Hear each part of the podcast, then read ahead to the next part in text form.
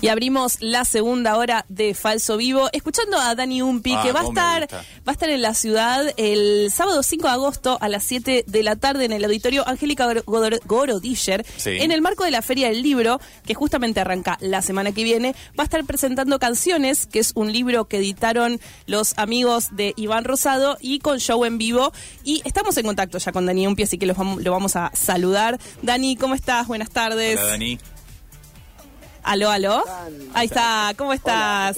Sí, sí, te escuchamos. te escuchamos. ¿Cómo andás? Se- bien, se escucha como decía esta vedette con deleite. Ay, te escucho con deleite. Se escucha con deleite. Dani, ¿dónde, Muy bien. ¿dónde andás? ¿Dónde te agarramos? Estoy en Uruguay, en Maldonado, que es donde estoy viviendo ya hace unos años. Claro, ¿y antes estabas por Buenos Aires o por dónde? Sí, sí, viví en Buenos Aires como, no sé, como siete, ocho años, un montón.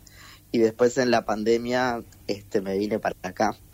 Y bueno, di como un, un cambio, así como, como a, a todos nos cambió. Totalmente.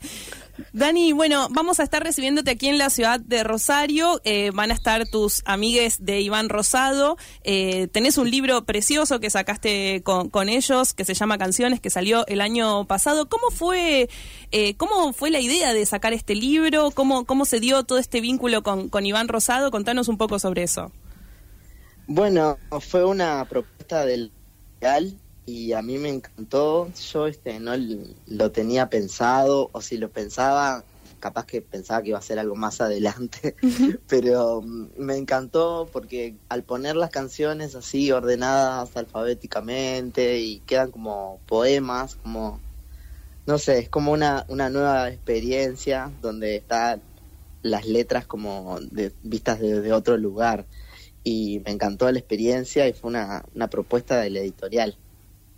Mira, y Dani, y en tu carrera así tan multifacética, tan escénica, tan musical, eh, ¿cómo, qué ¿hay algo que apareció primero? Porque da la sensación de que las letras o de que la poesía apareció primero, pero no sé qué es lo que apareció primero.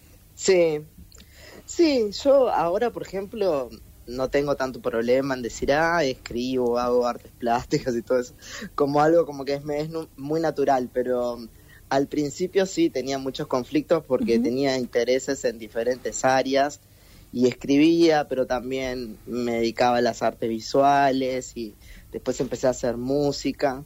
Pero creo que lo, lo primero es eh, el texto, ¿no? Porque yo desde chico escribo principalmente novelas, cuentos, y, y bueno, o sea, ahí se fueron dando, por eso este como que esto da un, un- un valor, digamos, solo a, las palabras, ¿no? Porque a veces Claro. los que leen no tienen ni idea de las canciones. Claro, eso está re bueno, pero a su Total. vez, pero a su vez las letras que uno las va leyendo tienen esa musicalidad, porque estábamos escuchando recién eh, Charles Sí. Manson y, y decía no seré tu amo, no seré, no seré tu amo, no seré tu amo, no seré tu amo, no seré, no seré tu amo de casa, o sea como que se va completando Claro. la idea mientras lo va repitiendo.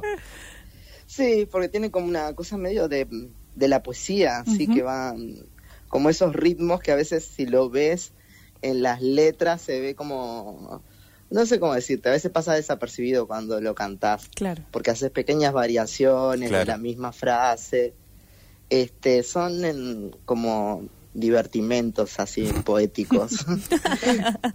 Dani, vos sabés que, bueno, primero decirte que me encantó el libro, eh, es, es hermoso también ese efecto que decís vos que tiene ir eh, leyendo las letras, pero además me parece que son súper valiosos los, los tres ensayos que están antes de las canciones, eh, las Sí. canciones leídas, las canciones fermentando y las canciones comentadas. Y te quería preguntar un poco también sobre ese, sobre justamente, sobre ensayar ideas alrededor de la canción. ¿Cómo fue para vos también eso? ¿Fue una propuesta de, Ana y de Maxi o fue algo que vos también quisiste hacer? Fue algo a medias, porque este, como que las letras solas, tenía que haber un prólogo o algo, algún contexto, y yo fui probando diferentes textos sobre reflexiones a partir de escribir letras y no sé qué, como que los iba escribiendo con la finalidad de después editar todo y hacer como un gran texto o algo así, y después no, como que decidí ponerlos así a los tres textos que había hecho en diferentes eh, momentos, este y, mm, y me gustó no era lo que tenía pensado pero me gustó cómo se fue dando porque también como que reflexionar sobre escribir canciones, yo nunca lo había hecho, entonces como que en el momento ahí me puse a pensar y todo y, y bueno, le salieron los tres textos esos. Me gustaría que nos cuentes un poco sobre lo duendil, sobre la idea Ah, del sí. duende, que me parece muy, muy hermosa. Sí, claro. Sí, yo eh, tengo una formación que básicamente es de artista plástico. Entonces siempre este, estoy como conceptualizando o inventándome mis, mis marcos teóricos, como que siempre estoy viendo, yo qué sé, ese tipo de cosas. Y generalmente eh, cuando me pienso como artista, he ido variando. A- a- en un momento me veía como de un arquetipo más del bufón, Mm. como muy buf- bufonesco, siempre trabajar con esa figura, yo qué sé, cosas de artista medio conceptual. Y después este me gustó mucho lo del duende, porque en realidad yo tengo como un impulso así medio de anotar frases. Eh, clasificar, yo siempre estoy clasificando todo, anotando todo, escucho una canción y la pongo en una playlist, siempre estoy como recorto papelitos y los clasifico, no sé. Como así. coleccionando. Sí, como ese mecanismo. Por suerte no con las cosas, porque si no sería muy acumulador. Una No- no un acumulador. Es muy delgada esa línea. Está muy delgada porque yo, no sé, debe ser la edad. Este, pero en un, en un momento sí tenía muchos eh, juguetitos y cosas.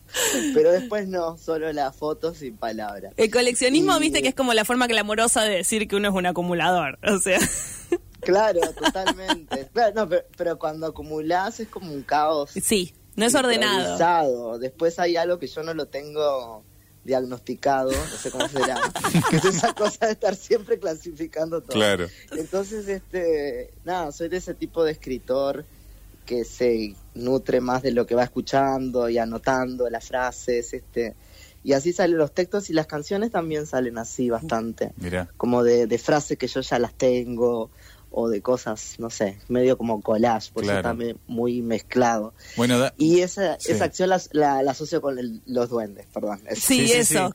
Porque, y- y te No, iba a porque decir- yo le pregunté por los duendes, no me lo Sí. distraigas. No, no, no, iba, iba a los duendes. Quiero iba hablar a de llegar los a los duendes. duendes. Porque, te- Dani, y, y esta sensación de lo fermentado justamente es lo que da, porque hay, hay palabras y hay, y hay deducciones o conclusiones que vos sacás que tienen una profundidad, que vos decís, bueno, esto no fue escrito para esta canción, hay cosas que no sé si fueron apareciendo en el mismo momento, da esa sensación en tu, en tu poesía de que hay cosas que fueron apareciendo en diferentes momentos y que vos después lográs hacer que queden juntas eh, porque tienen Sí. mucha profundidad algunas frases. Sí, yo creo que no soy un, un, un letrista de canción este que se conforma con lo primero que se le ocurre, que es algo que yo admiro un montón, porque yo demoro bastante en hacer letras, me pueden ocurrir, pero después las modifico todo, las, las voy retocando. Por ejemplo, el año pasado, no, hace dos años hice un disco con Coglan, que él, eh, yo lo admiro un montón porque es muy espontáneo y él va, se graba y no sé, dice cualquier cosa y después este hace como un recorte y pegue. Y yo nunca puedo confiar tanto en mí Mirá. como los raperos, digamos, Sí. Claro, que van claro. como improvisando. Es muy raro que me salga una canción así de Claro. corrido. Siempre las voy como retocando y retocando y retocando. Claro.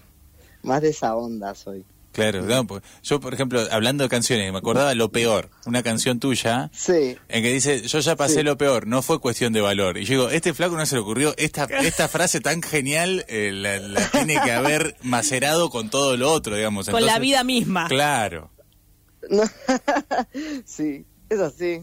Claro, porque después voy uniendo este, varias cosas. Hay como varias dimensiones. Por momentos tiene una- un, un momento en que las canciones son muy de cosas cotidianas, pero después siempre hay al, mechado a alguna otra, o no sé, algo como a veces medio metafísico, medio Claro. raro. No sé, como que tienen varias eh, dimensiones. Bueno, en tu discazo de Dani Lechiguanas, que aparte eh, fue un disco que tuvo impacto así latinoamericano, nombrado como uno de los mejores discos del año y todo, ahí aparecía mucho en las versiones que habías hecho de canciones, esa, aparecían un montón de letras, y creo que la propia canción Lechiguanas es la que hace mucho chiste, eh, y que tomás cosas cotidianas con cosas súper metafísicas o muy profundas desde el punto filosófico.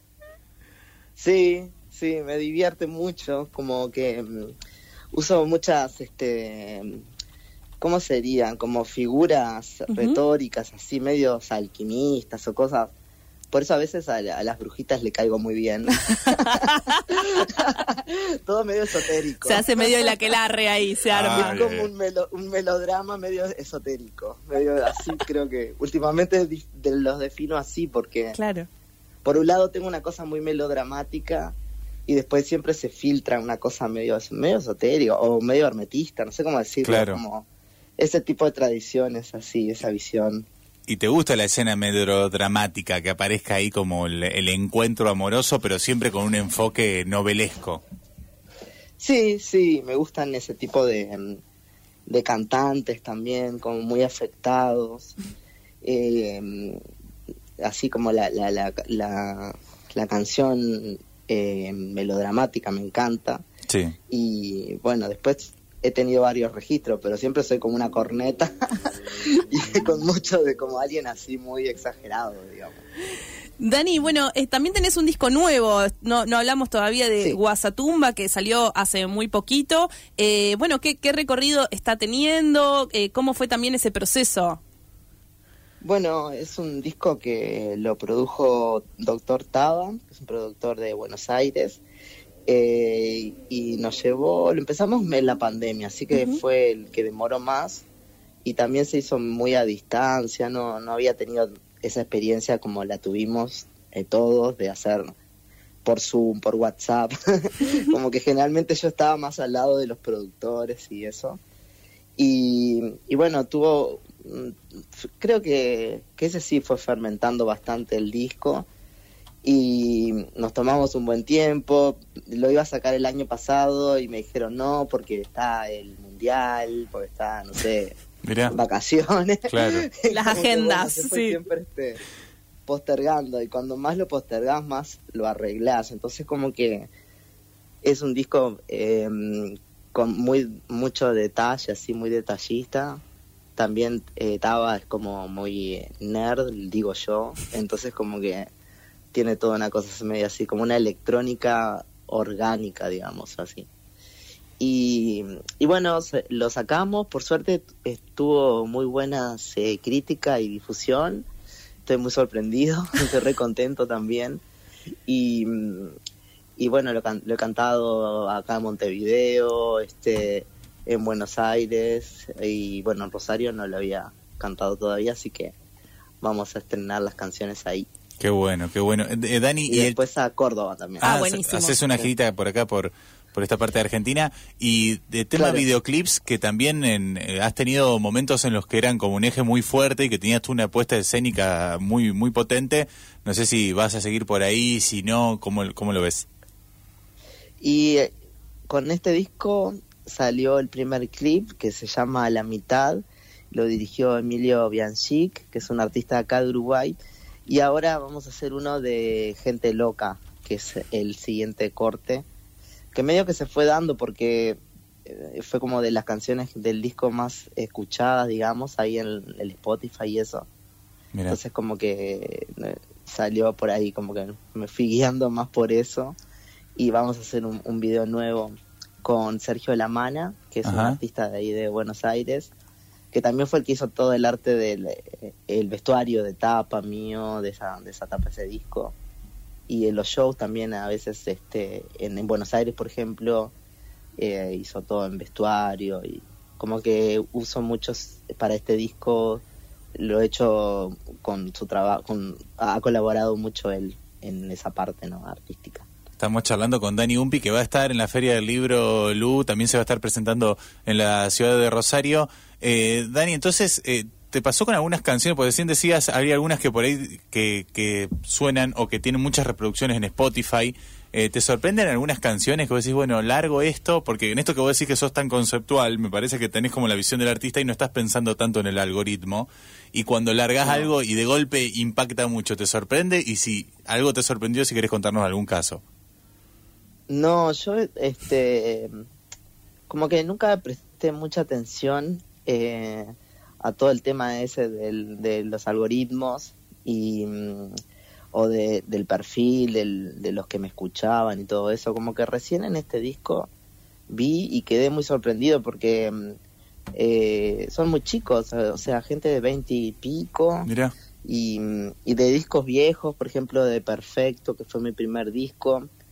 Como que yo creo que hay un interés en ese tipo de sonido eh, y, y bueno, estoy recontento también por eso. em, y pero recién ahora empecé a mirar todo eso.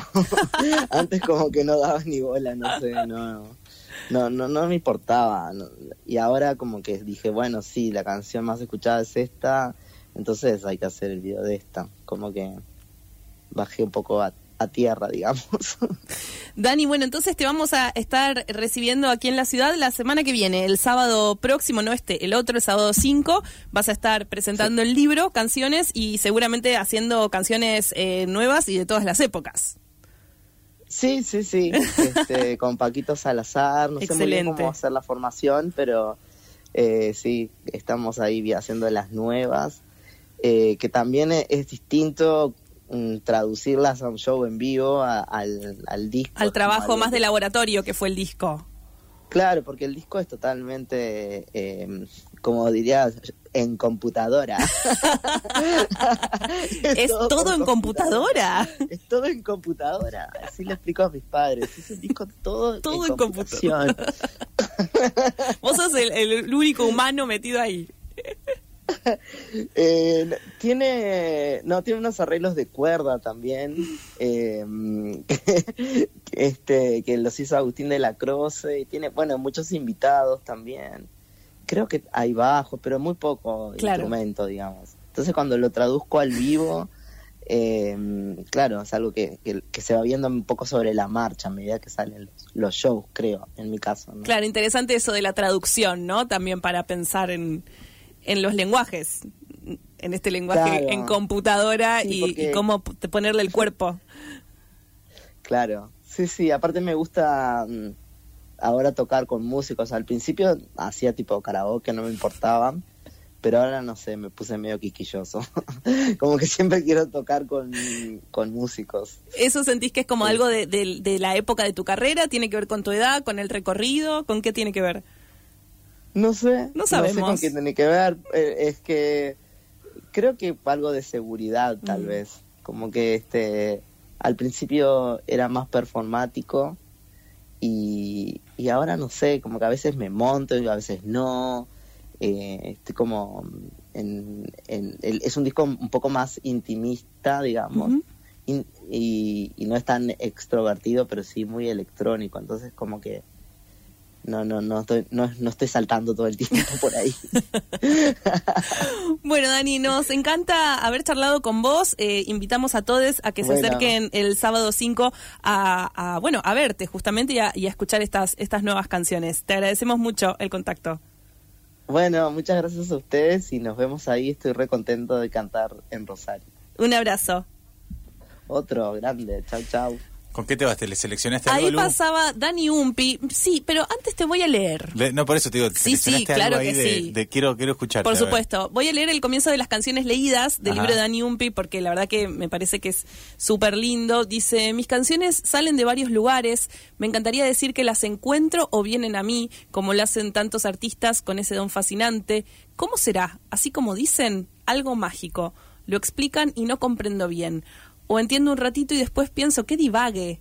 Tori Amos contó que soñó su canción Hey Júpiter, se despertó y salió corriendo a grabarla. Qué fantástico que te pase algo así. Imagínate, un gran poder de decisión entre otras tantas destrezas. Es de mis preferidas. No todo el mundo escribe letras de canciones. Podrían hacerlo, pero no. O escriben dos o tres y ya está. Es una práctica extraña porque nadie te pide que lo hagas. Es pura voluntad, salga de tu cabeza oyendo a la nube de la inspiración a buscarla. Una canción puede ser cualquier cosa, agarrar cualquier rumbo y no, siempre son específicas, capas específicas superpuestas, gente específica volviéndose loca. Crear es tomar decisiones, yo duermo muy mal y no es que no sueñe melodías, he tenido raptos creativos, somnolientos, pero la mayoría de las veces pienso que deben ser canciones que ya existen. Es un temor muy común, no solamente mío. ¿Lo inventé o ya existe? ¿Estoy loco? ¿Por qué está en mi mente? ¿Alguien ya tomó esta decisión antes? ¿Qué es esta trampa? ¿De dónde sale? De varios lugares. Pienso mucho en los duendes. Últimamente me autopercibo como tal. Contrario a la musa, que es una inspiración que está en el aire y te susurra, el duende está en la tierra, salta, te atraviesa y propone un acertijo, un juego, una trampa. Son dos formas de crear. Hay muchas otras, por supuesto. Dani Umpi, canciones. Increíble.